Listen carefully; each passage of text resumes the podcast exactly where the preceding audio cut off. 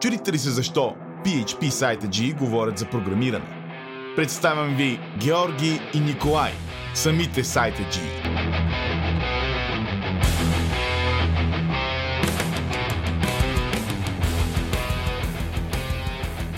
Здравейте! В днескашния епизод сме поканили Минко Гечев, който работи в Google по Angular екипа. Също така прави доста неща, говори на конференции, а, има книга или по-скоро книги написани. Общо каквото и да кажа за него, няма да сбъркам. А, така че направо ще му дам думата да се представи с едно-две изречения. Здрасти, Минко. Здравейте. Как се... Да, здравейте, казвам се... Ами, добре съм. А, перфектно. Как... Точно. Как се представяш? преди два часа. Извинявай, нещо прекъсна, не, не те чух много добре. Как се представяш по принцип? Ами, като софтуерен инженер, който работи по много проекти с отворен код. А, добре, идеята на днескашния епизод беше да проследим малко твоята кариера, защото в момента, както споменах, си стигнал до, до Google. Интересно е кога, поне на мен лично ми е много интересно, а, как кога, кога беше първата ти работа, кога за първи път се сблъска с компютър? Можеш ли да ни разкажеш малко за това? Да, разбира се. А, за първи път всъщност първият си компютър го получих може би някъде към 8 клас, 100 МГц, а, Siemens с а, 64 мегабайта RAM и още зато го използвах основно да играя StarCraft. Аз не знаех тогава, че да създаваш софтуер, че това е възможно да се прави от просто смъртни един вид. И, това беше а... още в ерата на Брудуар, нали? Да, да, да. Точно да, да. тогава, да. да, да. Само, само, само StarCraft и Brood Army вървеше на компютъра и трябваше, ако исках да инсталирам втора игра, трябваше да изтрия първата, понеже няма достатъчно сторич. Там 100 мегабайта хард или нещо такова имах. Relatable. по-късно учи... Аз съм от Торян и по-късно учих влезах в паралелка по математика и информатика. Имахме и география, интересно профил. Не знам как това се връзваше с останалите две. И а, там се водеше, че трябва да учим програмиране. Аз, аз бях много развълнуван, понеже това за мен беше нещо, да, да знаех, че мога да създавам софтуер. И особено като ученик. И там започнахме да учим Паскал. По-късно учител ми по информатика, Свилен Димитров, той а, беше много запален по, различни технологии и предложи да участваме в състезание по програмиране, по веб технологии. И така с него започнах да уча PHP и JavaScript. Иначе за първи първата си програма съм е написал някъде в 9 клас, нещо на Pascal е била.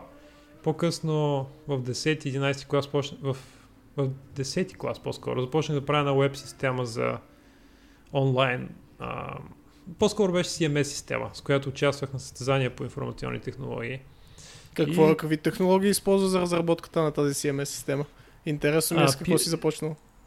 Да, uh, PHP, MySQL и JavaScript. Нали, кода беше огромно. В смисъл, спагети. това са ван, ванила.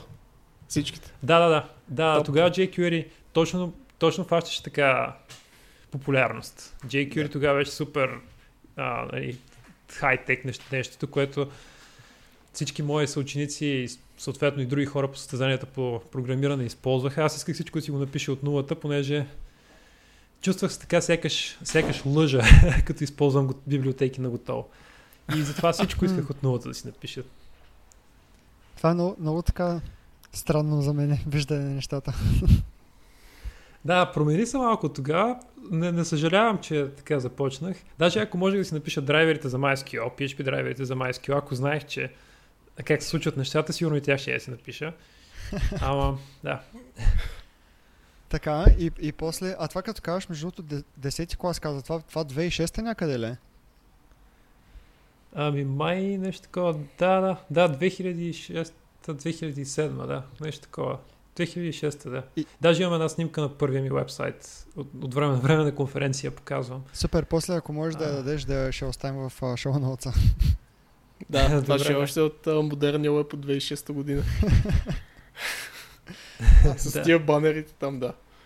Сигурно. Раунда, тейбъл, да, да, лявата си ми беше с таблица, всичко си беше нали, нямаше rounded corner на елементите, така че слагах някакви PNG-та. А имаше ли от тия въртящите, те, те всъщност не бяха въртящи, но дето почват от ляво и ходят по целия екран. Почват най-отдясно и отиват до най-вляво, също се. Да, да, да. Мисля, че нямах такива неща. Е, Аз експериментирах първоначално с доста, обаче винаги дизайна ми, нали, дизайните ми никога не бяха най-силната страна и просто гледах да включвам възможно малко, най-малко неща, за да правя възможно най-малко грешки по този начин в дизайна. така че гледах да лимитирам. Да, ясно. А, Като... Доста... Да, извиня, че те прекъснах. Довърши се. Не, а, да, това е. А, експериментирах с JavaScript доста, правих някакви чатове и такива неща. Общо взето, не толкова се връзваха с, мис- с а, самата дейност, която трябваше хората да извършат в сайта, просто защото бях много, много развълнуван да напиша нещо като IRC тогава. IRC беше също, също супер популярно, ICQ-то още беше популярно по това време. И Skype може би навлизаше в този момент, така че много ми се искаше да си имплементирам някакъв чат. И примерно вкарах чат в училищната ни система. Аз тогава, тогава не оценявах, че това може така без модерация да, да е проблем. И а, беше, беше да, доста, доста интересно. Доста... Да, истина, ако си Опитваш- успял да имплементираш real-time чат на, с а, чисто PHP като сервер. Ами да, с, тогава нямаше WebSocket също. И имах един set timeout, в който пращах реквести често да проверя за апдейти. Общо това беше. И не, не разбирах също много... Нали, HTTP отгоре-отгоре разбирах как работи най-вероятно. Нали, знаех, че има някакви хедери, някакво боди евентуално на реквестите, ама не знаех, че мога да отворя HTTP request и с content type chunk, примерно, и да получавам чънкове така real time, без да изпращам реквести непрекъснато. Още нямаше Socket.io, тогава нещата... Ajax беше edge технолог- технологията и беше рапната от jQuery. Това беше страхотният технологичен а, прогрес тогава. Не ми, не ми кажа, че нямало, нямало и в Firebase Real-Time Databases. Добре, после на първата ти работа, как, как започна, къде започна, какво, какво писа? Ами, преди това влезах да уча в МИ, в Софийския университет. Колебаех се много между различни университети. Мисля, че до, доста съм доволен. Е, Няма как, няма как да се сравнява, предполагам. Не съм учил в MIT в Станфорд, няма как да, да го сравнявам. А, виждам, имам колеги от там и виждам, че така знанията ни са подобни. Тоест, програмите, по които сме учили, са еднакви. Вече зависи колко време човек е инвестирал в свободното си време да задълбава в а, дълбочина, но като цяло доста, доста добро образование. Доста доволен от образованието от ФМИ. Математиките не ги оценявах достатъчно, не четях достатъчно математики. Сега ми се иска, може би малко повече да бях инвестирал, не защото ги използвам директно всеки ден, просто с математиката, понеже всички неща са много абстрактни там и може да намериш лесно приложение на различни, в различни дисциплини, в различни проекти. А, а в ФМИ намерих си работа в, в а, втори курс, мисля. Обаче много ми се искаше да продължа сериозно. Да продължа да уча просто, понеже знаех, че ако уча и, и също време и работя, няма да мога да обръщам вниманието на предметите, което искам. А пък доста здраво учих по математика, понеже аз влезнах в ЕМИ от соло. А, и в солото, въпреки че преподавателят ми по математика беше е, е, доста адекватен, нали, доста добър преподавател по математика. Реално сме учили а, граници, епсилон дефиниции и такива неща в 11 клас. А, хората в ЕМИ бяха от мегията основно и нали, бяха на друго ниво. Математиката съответно също беше на друго ниво и ми, и ми се налагаше да изкарам повече време да уча теми по анализ, примерно, и да разбера а, теория на вероятностите, всъщност това не беше от най-трудните неща, защото и това го учихме в училище, ама трябваше да инвестирам доста. И Мгм. евентуално започнах работа за първи път а, в а, трети курс. Правих UI компоненти с а, Silverlight първо О, и а, да, тази технология не оцеля много. да. А, И? и после започнах да правя UI компоненти за, с А, jQuery. извиняй, просто много ми накъса и а, вече няколко пъти фащам как говориш и аз мисля, че не говориш и тръгвам да казвам нещо и затова те прекъсвам без да искам. Довърши си мисъл. Не, не, няма проблем. А, не, а, това беше. А, започнах да правя UI компоненти с jQuery. А, доста, доста интересни компоненти имаше там, много неща научих. Помня първият ми компонент, който разработих беше един прост експандър, където има хедър и, и някакъв, а, някакво съдържание и като натиснеш на хедъра трябва да ти се, да ти се разшири или да ти се свие съдържанието. Супер бъгъв беше. В течение на няколко седмици описах и направо беше пълна трагедия. Аз много ме беше срамо това нещо, понеже тия ами системи, които ги правих преди това, и пък и колко математика изучих, алгоритми знаех, един експандър не можех да напиша няколко седмици. Помня, че много да, много ме беше срам от това изпълнение. Е, после нещата тръгнаха по-леко след този експандър. Почнах да правя по-интересни, по-адванст компоненти. Даже някаква аналитична геометрия вкарах в едни компоненти с SVG-та, където а, правих някакъв гауч, такъв като километраж на, на, на кола, където трябваше да да, доста. Някакви сечения на окръжности си спомня, че намирах. Беше доста интересно. И какво писал си си координатите на SVG-то uh, from scratch? Ами, да, да, да, написах. А, не, проблема. Доста време трябва да обяснявам проблема. Сега си спомня какво точно направих и сигурно ще, успеем, сигурно ще успеем да го опишем в подкаста, обаче отнема доста време. Сигурно няма да е най-интересната тема. Трябваше да, трябваше да сметна някакви а, сечения на окръжности, за да направя гауджа, това, гауджа километража да изглежда по приличен начин. И да, имах една дълга функция, която сигурно продължава да съществува в този codebase, която беше 100, 100, 150 реда, може би, за да смятам някакви координати. Това са отива. Да. Имаше интересни неща. Това да не са отива функциите с отгоре почват с to do refactor this. Това беше с uh, do not touch this. Пак като... И после от web, от web компонентите, а, смисъл как се озова в Google? Беше ли ти цел като цяло да работиш в една от а, големите FANG компании, а, в една от фан компаниите, как точно се озова в Google? Google винаги ми е така е представлявал интерес за мене.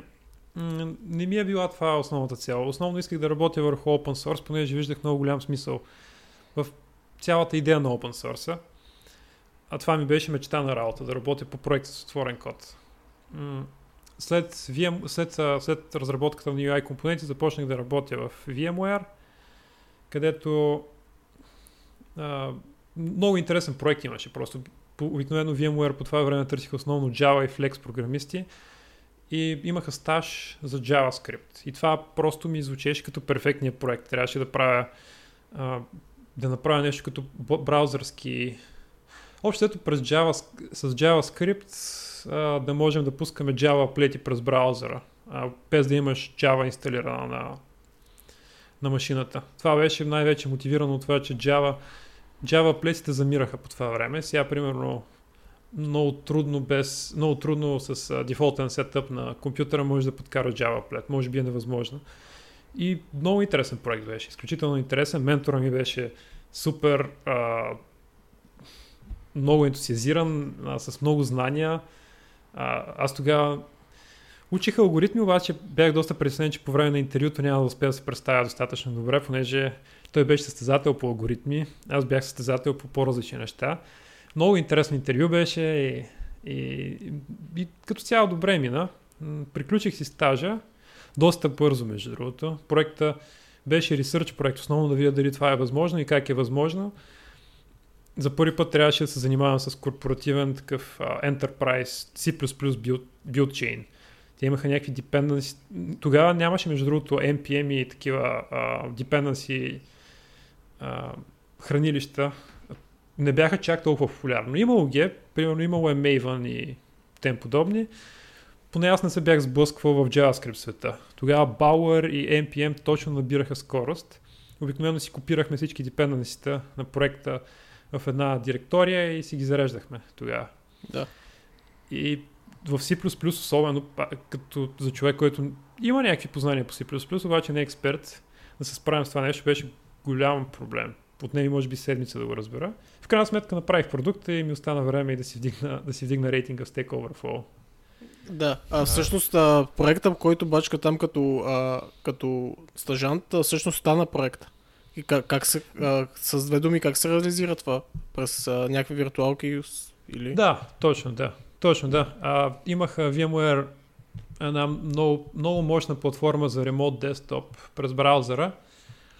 Нещо като VNC, RDP, само че proprietary имплементация. Изключително, изключително качествена, много впечатляваща. И аз трябваше да разбера как да я билдна, понеже в Софийски офис хората не работеха по нея и не им беше това работата. И в Palo Alto я правиха тази платформа. И разбрах как да я билдна, разбрах как да я направя в библиотека, която през Java Native Interface да я рапна в Java и съответно да я стартирам на някаква ремонт машина някъде си. И с, през браузър общо взето си говорих с ремонт машината през един RPC протокол. Тая виртуалната машина пускаше аплета като Java приложение и стартираше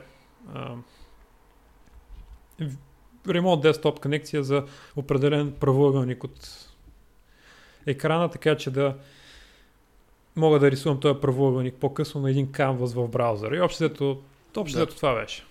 А, а. Той knowledge всъщност, а, да знам, това може да прозвучи малко тъпо, той knowledge всъщност, който си придобил при а, този проект, всъщност мисля, че си го използвал и при разработката на, а, на, на Rime, нали? Ами, много идеи, между другото, да. Той всъщност, той, това, това знание ми вдъхнови друг проект. И другия, другия проект, той е open source даже. А, значи аз а, като цяло нали, в VMware нямах а, подписах много дълги договори, в които казах, че няма как да работя по нищо, нищо, свързано, нищо а, свързано с това следващите една-две години или нещо от сорта и съответно изключено да използвам source кода, понеже това е доста ключов продукт, предполагам се още на VMware през а, vSphere. Обаче имаше open source альтернатива, а, която се казва Guacamole, като мексиканската манджа, mm-hmm. която прави нещо подобно. А, мога да правя ремонт десктоп конекция към виртуална машина или не, не непременно, към някаква машина през мрежата и да управлявам приложението директно през браузъра, всичко ми се рисува на Canvas. И аз исках да направя в свободно си време, това ми беше първият open source проект, за който бях много развълнуван, да направя виртуална, да направя нещо като контролен център на кластър от виртуални машини. Реално имам различни виртуални машини, които вървят на различни хостове някъде в мрежата. Имаме една централизирана конфигурация на всички тия хостове, с всички виртуални машини, които присъстват съответно на тия хостове и а, през браузър исках да мога да контролирам всяка една виртуална машина на кой да от тия хостове и да създавам нови виртуални машини и да изтривам съществуващи. И това го написах първоначално мотивацията ми мисля, че беше за един курс по Perl. И го написах на Perl с JavaScript на фронтенда и с jQuery. Използвах тогава най-модерната архитектура. Никола, Никола Закъс беше изкарал Scalable JavaScript Architecture, която беше, беше може би окей okay за времето си. А, още ги нямаше AngularJS и Backbone. Значи това е било 2008 най-вероятно, 2007. А, всъщност не е било 2008-2007. Значи ги е имал Backbone и AngularJS, просто аз не съм знаел да ги използвам. Като се замисля, да. Защото това е било 2012-2013. И, и така, релизнах го този проект в GitHub, очаквах някакъв интерес да, да получи и не получи абсолютно никакъв. А, от Smashing Magazine всъщност да. го твитнаха и получи някакви звездички в GitHub. А това имаш преди този проект е преди Rime, нали така? Това е реално да, проекта, преди Rime. Това е реално проекта, който те е инспайрнал за, за Rime. Правилно ли разбрах? Да, инспайрна... Всъщност той може би инспайрна по-скоро инвеститора ни за Rime. И мен ми инспайрна от а, технологична гледна точка. Как, как да имплементирам Rime. Ясно. Все пак да кажем ли, да, искаш ли да кажеш на две изречения какво точно е Rime за хората, смисъл, понеже ние имаме контекст в момента, който хората, които ще няма да имат. Да кажеш се... Да, да. Да. Да, да. А, това също е нещо доста интересно. Също а, като приключих проекта си, си вдигнах рейтинга в Stack Overflow в VMware, там срещнах много интересни хора, всички много впечатляваща обстановка и да, всичко беше на много, много високо ниво. Много бях доволен. А, съответно, трябваше да избера след това дали да започна работа в голяма компания или да правя стартъпи.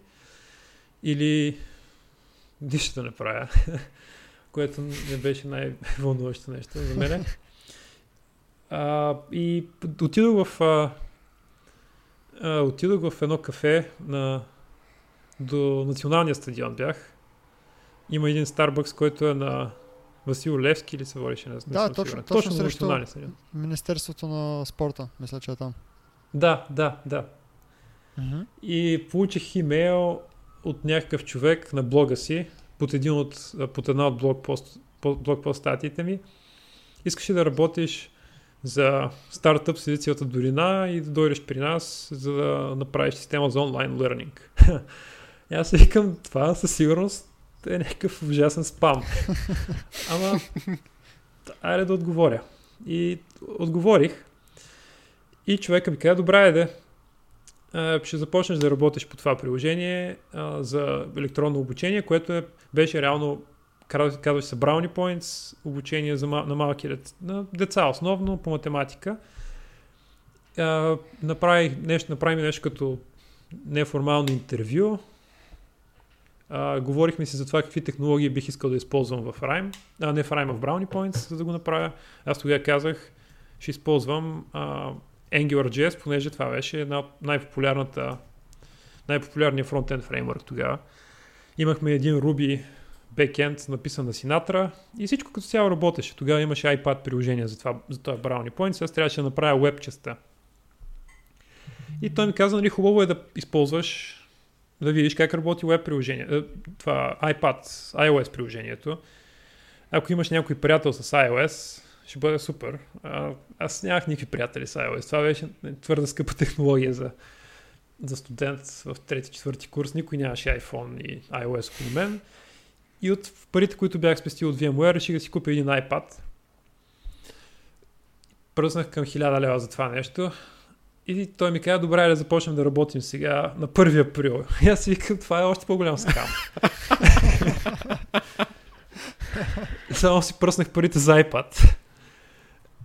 И почнахме да работим. Аз направих приложението много бързо, понеже имах държавен изпит, който ме чакаше. Исках да го направя преди държавния изпит.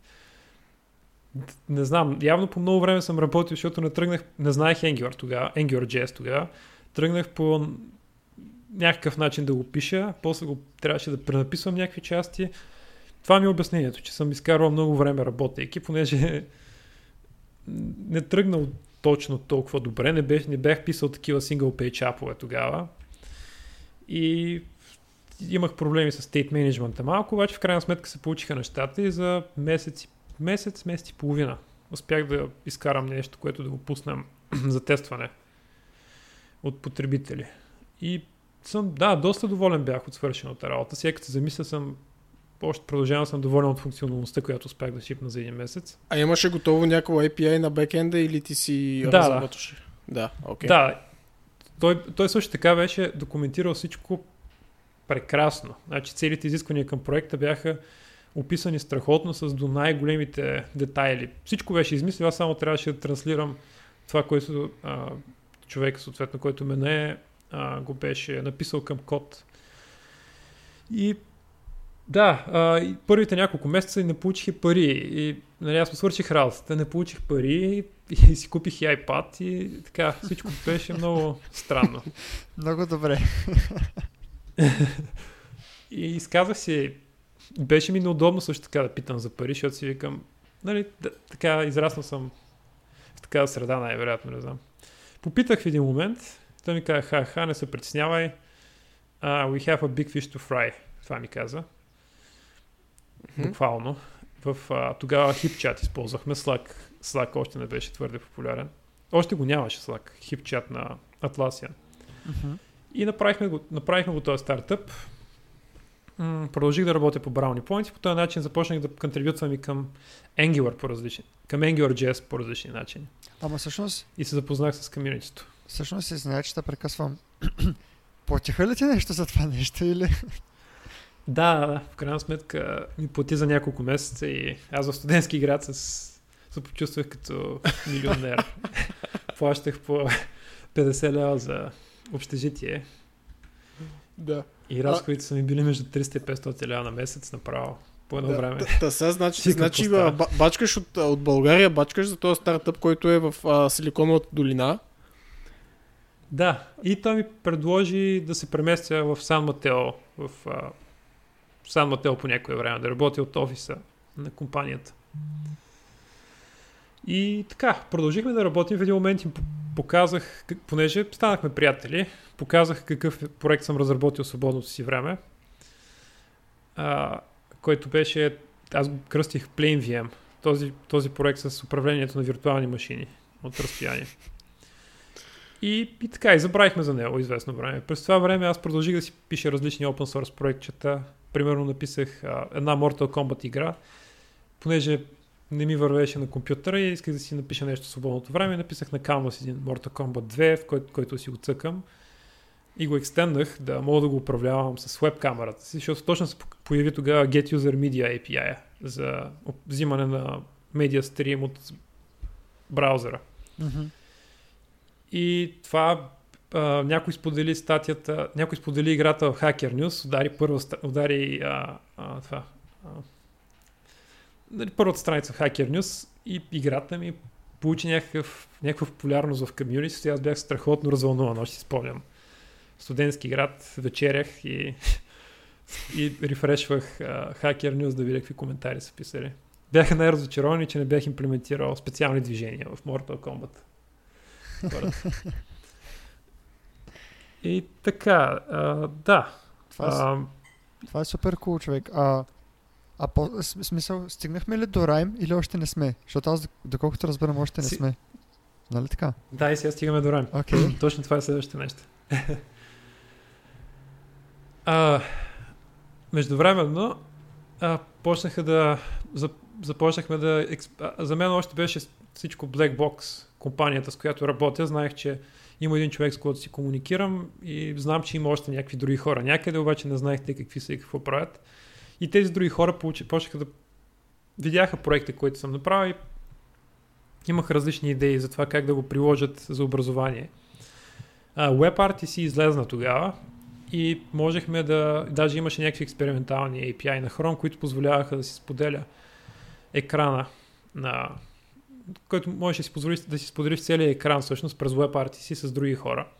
И започнах да правя различни експерименти. Тогава всъщност имах страхотен курс, между другото, по същото време с, а, в MI с а, създателя на Jitsi. Това е една популярна платформа за видеоконферентни разговори, open source, който е прави един българин а, Емил Ивов. Много, много готин курс. С Емил поддържа, поддържахме връзка доста време. Все още поддържаме. И направихме и започнах да експериментирам. Идеята беше първоначално всеки да може да си споделя екрана, а, да има един гайд, той един преподавател, който вижда на всичките си студенти екрана в дясната част и им помага по някакъв начин да се справят с дадена задача, която а, той е дал. И искаха много да вкараме и ремонт контрол на, на виртуалните, на, на машините на студентите, обаче не нямаше как. Това API-те не го позволяваха. И в крайна сметка решихме това нещо да го преместим в виртуални машини. И общо взето преподавателя можеше предварително, преди сесията с студентите си, да направи една виртуална машина да инсталира необходимия софтуер на нея. Примерно иска да учи Photoshop. И инсталира Photoshop, определена версия на Photoshop и още допълнителен, допълнителен софтуер, примерно а, Lightroom или каквото иска да учи. И, и а, измисля си какъв ще му бъде графикът на курса и започва, насрочва сесия за определено време. Различни студенти се записват за този курс и съответно, когато се присъединят към курса, започват, те получават а, темплейт, получават виртуална машина, която е базирана на темплейта, който, студент, който а, уч, учителя е направил.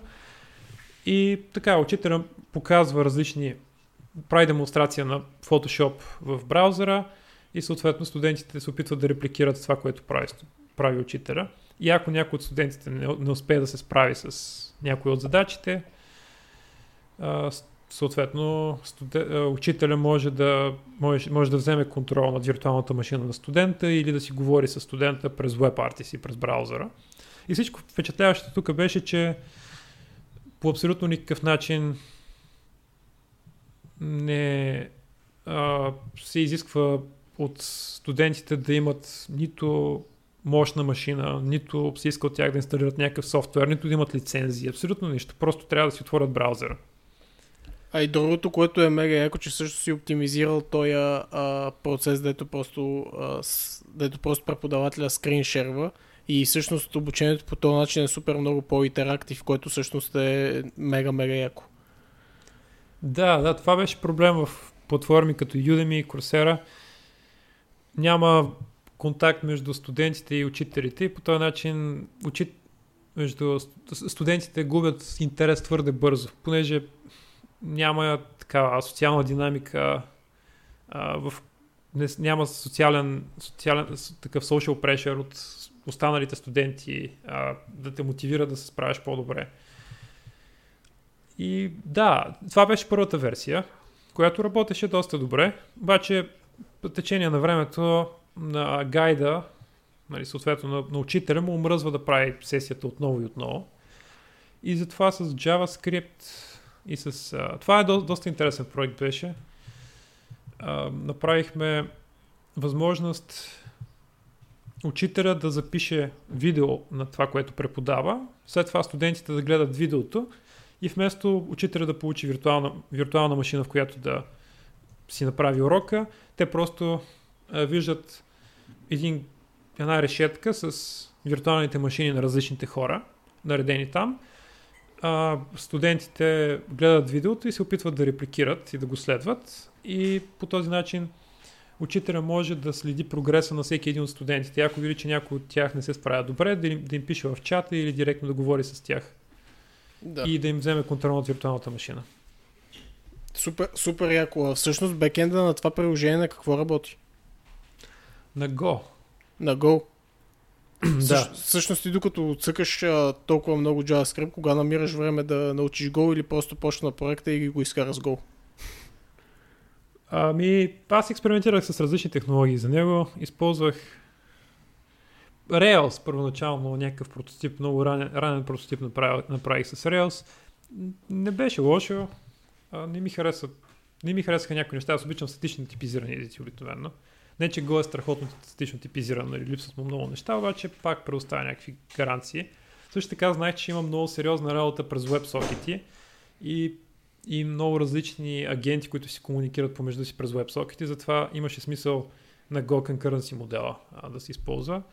И съответно деплоймента също е много лесен на Go. Просто едно байнери, което мога да го крос-компилирам към различна платформа, след това мога да го сложа на някакъв сървър и всичко просто работи. И за, да, Go беше просто най-добрата най-добрата технология за, за случая. Uh-huh. И между другото, започнах фронтенда тогава да го правя с React, понеже а, когато започнах да експериментирам първоначално с Rime, а, тогава Angular екипа обяви, че спират да работят по AngularJS и ще продължат да работят, ще, ще правят нов, нов фреймворк, който тогава се казваше Angular 2. И аз знаех, че Angular 2 ще бъде много по-различен от AngularJS и не исках да мигрирам към да почвам на AngularJS и после да мигрирам към Angular. Затова го започнах на React с а, тая идея. Съответно React много се променя междувременно, също, но, но успях да преизползвам поне доста компоненти междувременно. TypeScript не беше хванал много голяма популярност тогава и си спомням, че си играех с някакви начини да имплементирам а, динамичен type checking, а, като рапвам различни пропъртита с а, правя им get и set accessor и се опитвам да а, проверявам дали са съвместими типове. Това беше нещо, което започнах първоначално да правя. Добре, че се появи TypeScript. А преди малко беше споменал за Rime, каза беше, т.е. минало е. Реално в, в миналото ли тя вече или още, още работиш по него? Да, сега не работя по, не работя по Rime. Спрях някъде към 2000, 2018, може би някъде към август или септември, нещо такова. Трябва, трябва да си погледна LinkedIn, просто не си спомням точно кога. Тогава отиде в Google или защо спря? Или по-скоро как отиде в А, Google? да. Ами, а, ние, а, общо, общо взето, Райм, той продължава да се развива в България.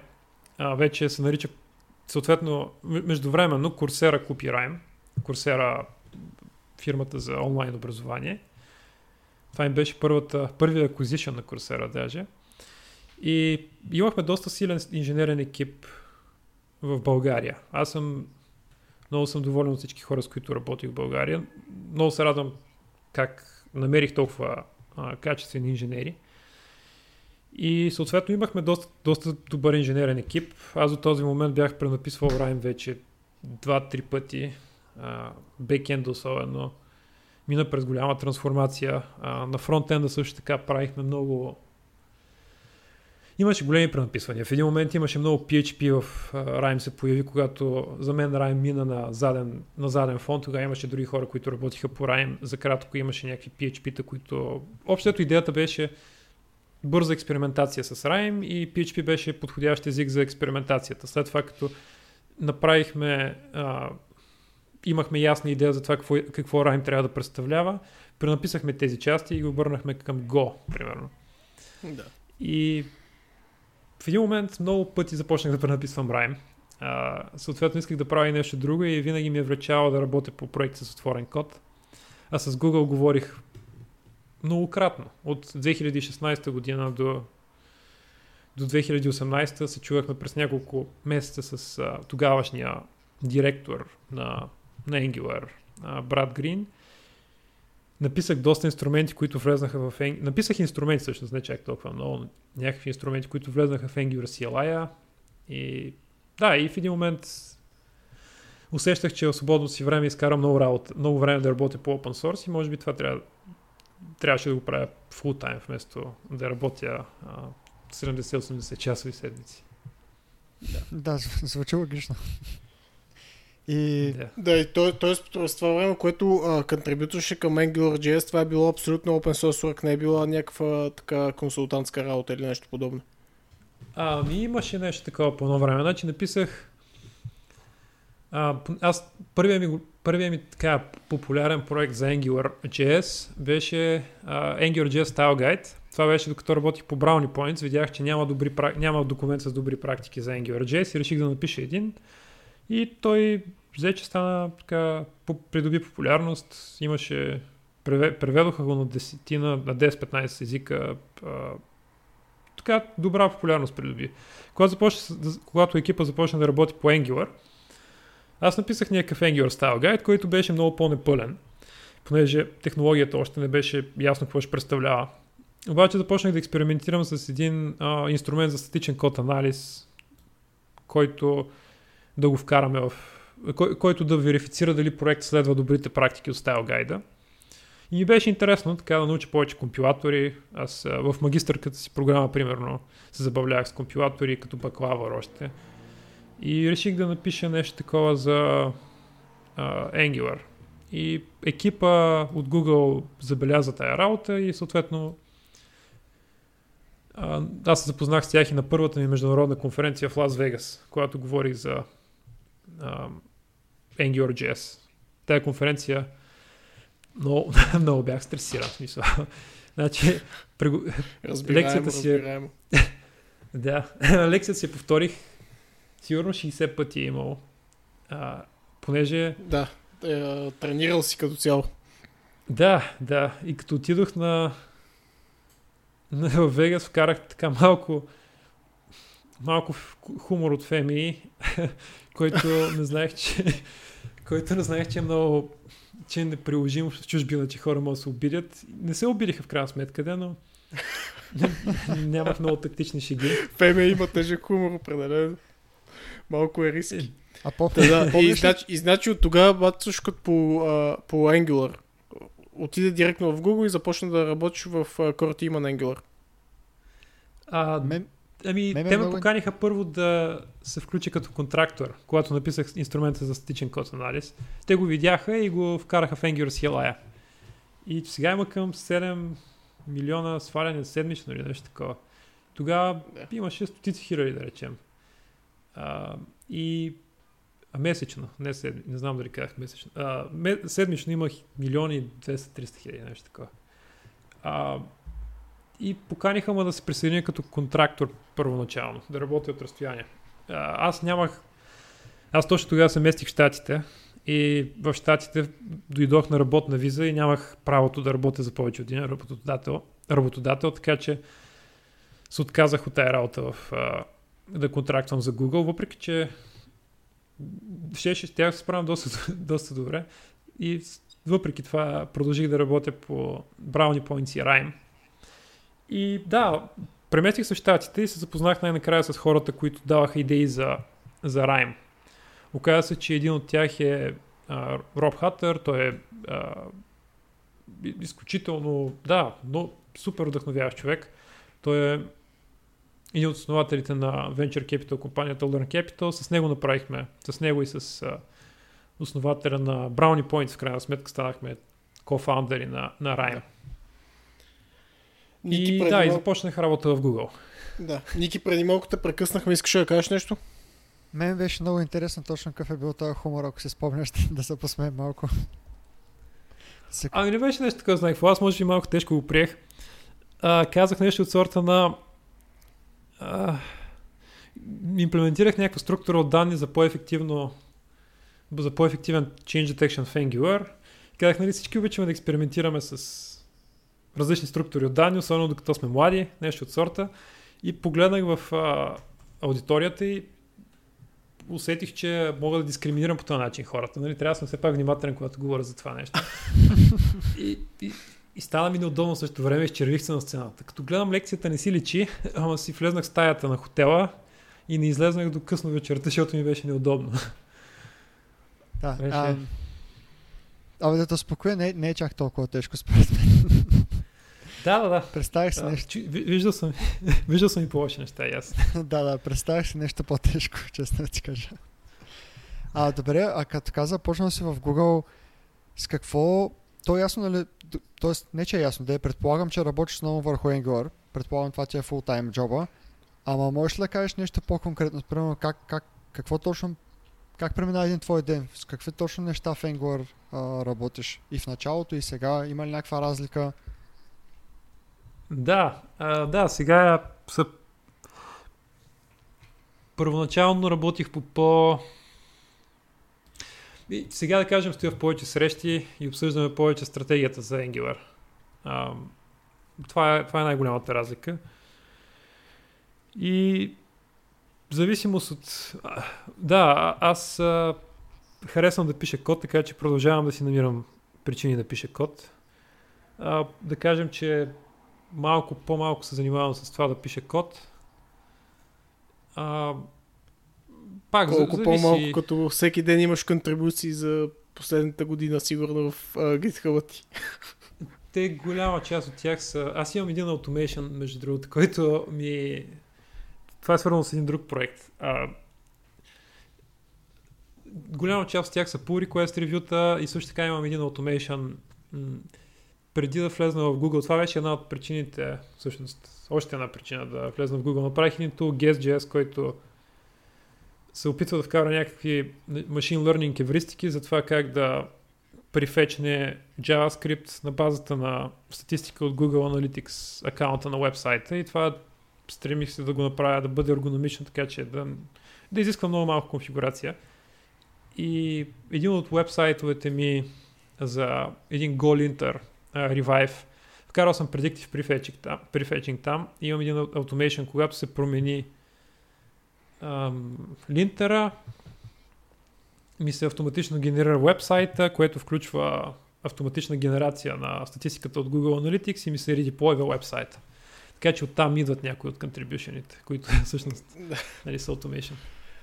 Да, да значи, са, а, значи освен AngularJS а, и Vanilla JavaScript, пробвал си малко React, но доколкото разбрах не си задържал да пишеш React, след това пак си се върнал на Angular след като излезла двойката.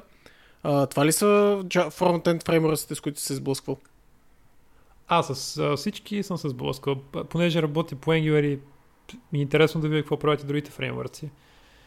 Запознат съм с, с а, Мен, Да. по, да не кажа всички, с доста от тях. ние, ние с, а, с Георги пишем а, на, на Vue.js а, всеки ден. И ме е интересно дали ти си писал на, на Vue.js. Също така знам, знам, че автора на Vue.js е, също е работил в Google преди да... Преди или по време на съставянето на Vue.js. Не знам точно кога всъщност, но... Да, писал ли си на Vue.js ти? Гледаш ли Vue.js? Като цяло, какво ти е мнението си? Да, да, да. Да, даже имаме някакви срещи от време на време с Еван за на различни неща. Той правеше някакъв перформанс анализ, примерно, на фреймворци. Ами, много, много добре се позиционира Vue.js. Тук като, като цяло, ако погледнеш, са- доста са подобни екосистемите на Angular и на Vue. Като цяло много ми харесва комьюнитите на тия две технологии са много позитивни. Ако погледнеш даже Vue документацията, където сравняват Vue с други фреймворци, всичко е супер позитивно и, и, и много градивно. Много, много, много ми допада. А, виждам, да, а, интересни идеи вкарва.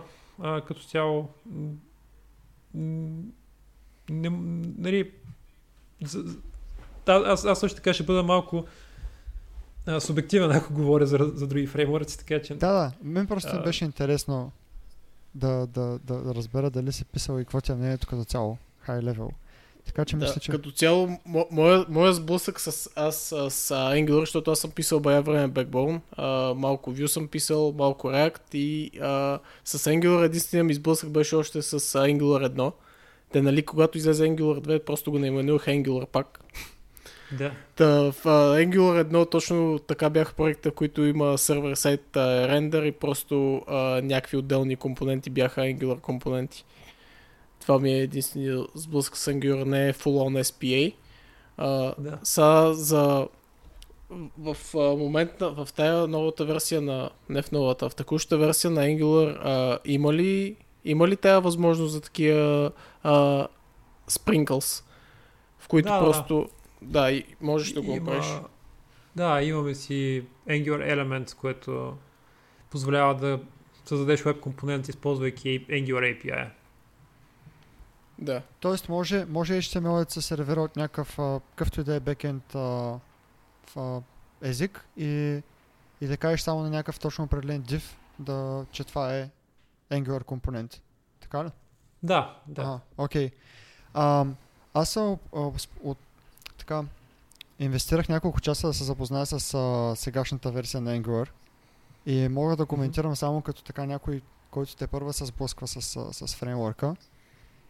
И това, което най-много ми направи впечатление още в началото, е, че се адвартайзва супер много, че пишеш един код и можеш да имаш native приложения, а, такива десктоп приложения и веб.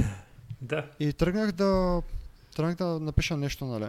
Там тръгнах по старт гайда, който между другото е супер, супер а, добре описан. Мисля, че абе, няма какво да кажа, смисъл страхотно е направо. Много лесно се оправих.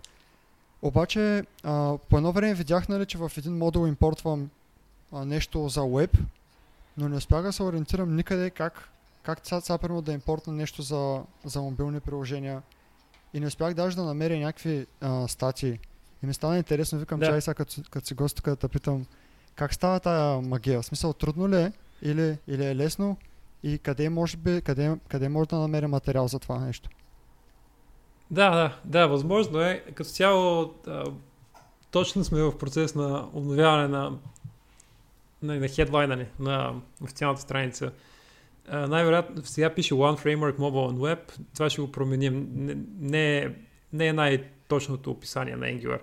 А, точно говорихме с екипа, сега скоро трябва да очакваш промяна, ще го, ще го преименуваме на а, Productive Web Developers Framework. Нещо такова. Аха. А, като цяло, таргета на нашия екип лично е веб. Има много технологии около Angular, които позволяват разработката на хибридни мобилни приложения или, на, е, или, дори на, на native desktop приложения, на native, а, да, и desktop и мобилни приложения с native script и също така а, нали, съответно може да използваш и електрон за, за desktop приложения, ако доста, доста успешни продукти има, които са разработени с електрон. VS Code, Spotify и така нататък. Така че това също е вариант. Да, да, ясно. Аз лично, да, лично нашия екип се концентрира върху веб версията. Другите неща идват от комьюнитито. И това е, да, а, хубаво е. Радвам се, че ти потвърждаваш, че а, това е така, за да, за да го оправим. Да си фокусираме. ясно, ясно. Окей, okay, добре. Защото викам, Съвсем нещо, нещо изпускам, нали, така, рекламира се. Това е първото нещо, което се вижда на главната страница. Нещо не мога да се ориентирам. Но добре, разбрахте, щом трябва пак да ползваш първо Native Script или Electron. А, да, това мисля, че отговаря доста, доста на въпроса. А, иначе, а, също, което много ми направи впечатление, че TypeScript и ECMAScript 6 Knowledge е доста... Мисля, че всеки, който, трябва, който пише на Angular, трябва, трябва да има реално тези две неща. Това, с това нещо съгласен ли си или, или по принцип? Да, да. Да, окей. Okay. Type, TypeScript е задължителен. TypeScript... А, аз имам доста сериозно мнение за TypeScript като цяло. Да, на, на Angular идеята ни е има, и, и, идеята ни е да вкараме добрите практики от началото, като една от добрите практики е статичен, статично типизиране. Има интересни пейпери, интересни научни, научни публикации от Microsoft и от хора от академията, от университети, които показват самата типова система на TypeScript, какви предимства има. Най-вече е свързана с Development Experience също така има много предимства при откриването на бъгове ahead of time, нали, преди да си пуснеш програмата в продъкшн. Типовата система хваща около в тая публикация съответно са казали около 15% от бъговете. Вече зависи. Това е за версия 2 на TypeScript, така че сега сме на версия 4 почти август месец че идва. Така че може да са повече от, от а, 15%. Но да, това е нещо, което искаме да, да сложим така, да предоставим една рамка, която е добре дефинирана и се следва добрите практики. Разбираме раз, нещо, което е предизвикателство в този случай, че фреймворка може да е малко по трудно достъпен за начинаещи, понеже, както ти спомена, трябва да разбираш uh, ES, ECMAScript 2015 и нагоре и, и TypeScript. И това е съответно голямо предизвикателство от наша страна. Искаме да направим getting started а, преживяването на експириенса да бъде възможно най-лесно за всеки. И съответно и също време да вкараме добрите практики в началото. Трудни са, справяме се до известна степен, имаме още какво да направим, имаме доста неща в родмапа. Да, а, със сигурност, да, със сигурност като вкарваш такива неща, вдигаш entry level, ама това е явно явно сте окей okay с тези неща. А и като цяло аз ти казах документацията, така като за някой, който за първи път се сблъска, мисля, че е на доста добро ниво. Има линкове за а, включително и за TypeScript и ECMAScript 6. То се пише още преди да почнеш, че реално трябва да знаеш тези неща и, и мисля, че бяха дадени линкове към а, материали, да, са, да ги научиш нали, сравнително бързо. Така че мисля, че... Да. Мисля, че добра работа сте свършили в това да. отношение. А също много добро... Ще предам на Дейв, на нашия документ. А, също шаут-аут към Angular за това, че реално те първи се осмелиха да вкарат TypeScript. Мисля, че още 2015 някъде а, с спускането на Angular 2 а, вкараха TypeScript и с годините си показа, че това реално всички отиват на там. Както в момента Vue.js пускат 3, което е изцяло на TypeScript. А, реакции има TypeScript support от много време. И да, мисля, че, че всички общо взето последваха Angular. Както и между другото и за semantic versioning мисля, че пак са едни от първите, които така от в open source, от големите имена в open source, които даваха за примери, бяха последвани от доста други тулове. А, а, да, за Semantic Versioning специално все още има едно такова неразбирателство, защо пускаме major версии непрекъснато. И само в случай, че някой не е, не е запознат, а, това, че има нова версия на Angular, примерно днес, точно може би в момента, да, в момента релизваме версия 10, това а, не означава, че сме пренаписали фреймворка отново, означава просто, че може да има някакви минимални промени, които, т.е. може приложението да не се компилира от първия начин, веднага в момента, ако си апдейтнеш версиите. Но имаме ng update команда, между другото на CLI, която автоматично мигрира съществуващи приложения към последната версия на CLI. И, идеята ни с този semantic versioning и с, с major версиите съответно е да си отворим вратата за това да махнем някои API, примерно, които не са широко използвани. Това, най-ряд, това най-рядко се случва. Общо не знам до сега дали сме махали някакви API. А, и да апдейтнем версията на TypeScript компилатора. Понеже ако вкарам, TypeScript вкара нови фичери, ние искаме да ги използваме в Angular. Съответно, те ще бъдат невалиден синтаксис за съществуващи проекти, които използват старата версия на Angular компилатор, на TypeScript компилатора. Тоест някои major версии Единствената разлика е това, че трябва да си апдейтнеш TypeScript компилатора. Идеята ни е да не чупим никой, понеже ако щупим някой... Имаме 2000 проекта в Google, които ако щупим, ние трябва да оправим. И това ни създава доста работа. да, разбираемо. Това всъщност е голям, голям плюс, като пишеш някакъв тул и ти да си имаш много проекти с този тул. Според мен да прави доста по-добър в това. Сами, прави самия тул доста по-добър, просто защото ти го експириенсваш. Um, да, има, да, има предимство и недостатъци. Голямо предимство е, че тест coverage ни е огромен. Защото ако, ако щупим нещо съвсем малко, веднага ще разберем. Ние синкваме GitHub репото вътре в Google много често и подкарваме всички end-to-end тестове на всички приложения, които са повлияни от промяната. И ако щупим нещо, веднага ще знаем. А, от друга страна, когато искаме да вкараме голяма промяна, нещо като Ivy да речем, нашият нов рендеринг engine, който вкара доста подобрения в фреймворка, от ни две години да го направим това нещо, за да го направим както трябва и да сме сигурни, че ще работи с всички приложения. Но, примерно, преди малко имах, тази за това се забавих малко, имах разговор с една много голяма компания. А, те имаха съответно някакви оплаквания а, и съответно имаха и казаха и доста, доста хубави неща за фреймворка. Едно от хубавите неща беше, че транзишън, транзицията, миграцията им от версия 8 към версия 9 е била без никакви проблеми, а, а за нас означаваше долу-горе пренаписване на фреймворка, на повечето от основните неща в фреймворка. Mm. Това е интересно. Те предполагам, че... Също е много интересно, а, как, както казваш за пренаписане на адски много неща, защото правилно и Vue, а, Vue 3 е почти пренаписано Vue 2. А, mm-hmm. В един подкаст бях слушал Иван да казва, че е горе-долу пренаписано. Явно има а, адски много такива иновативни неща, които и нови концепции, които постоянно трябва да се имплементират за всички фреймворци, за да кипват, а, за да са up to date. Да, да, има. Доста, доста фактори са. Доста фактори са. Съответно и веб еволюира, фреймворците научават нови неща.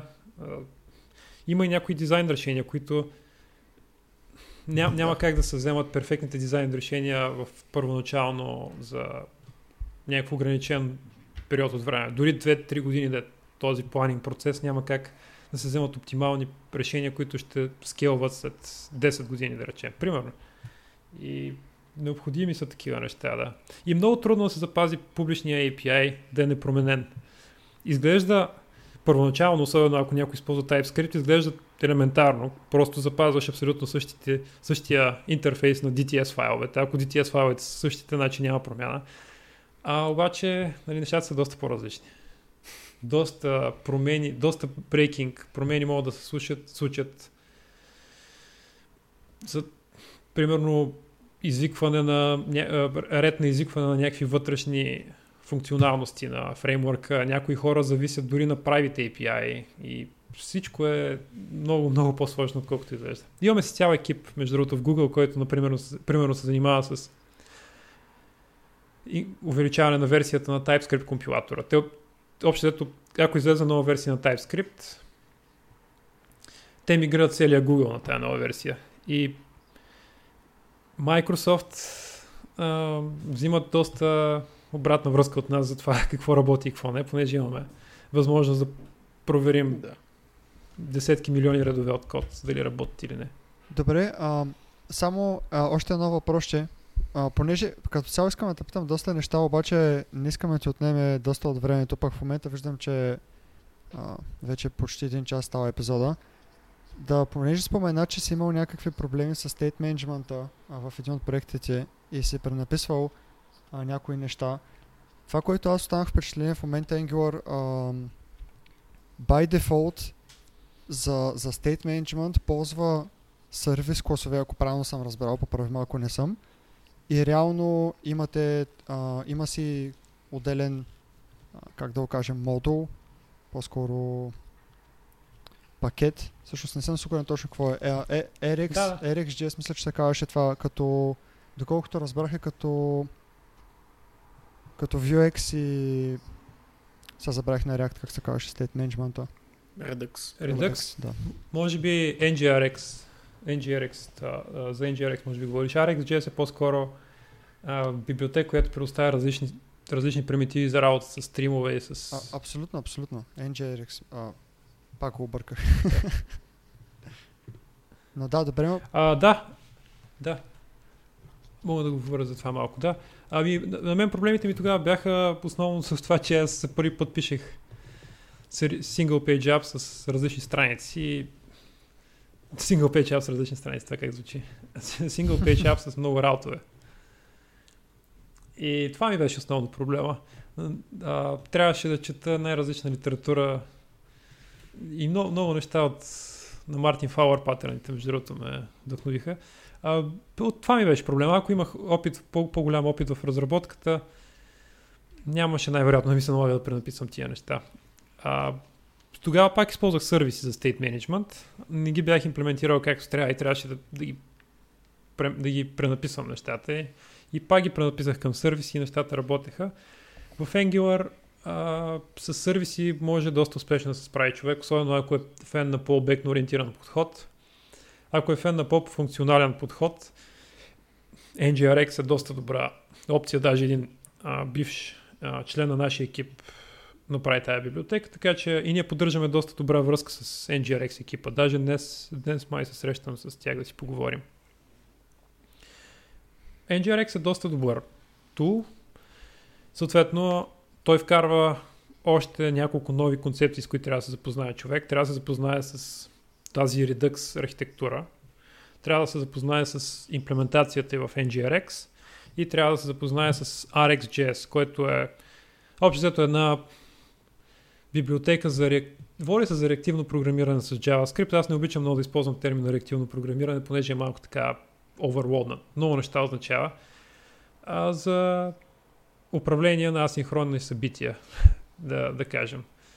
И тези неща не винаги са твърде достъпни. Така че аз, ако някой започва да използва Angular, аз не бих му препоръчал непременно да използва NGRX първоначално, освен ако не иска да експериментира и да учи нови неща. Мгм.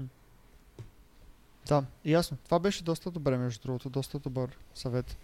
Ами, а преди да го рапъпнем, понеже знам, че правиш страшно много неща, аз началото на епизода се опитах да кажа набързо няколко, но а, какъв е най-добрият начин хората, които слушат епизода да, да се държат в течение с, с нещата, които правиш? Като цяло знам, че Twitter профилът си е, е доста активен, знам, че имаш подкаст, ама все пак кажи според тебе какъв е най-добрият начин. Ами аз бих препоръчал на всеки да използва, на, на, на разработчиците да използват Twitter като цяло. Аз а, много, изключително много стойно съм извлякал от Twitter през последните, може би 10 години вече. Много, с много хора успях да се запозная, много неща успях да науча. А Twitter е страхотен ресурс.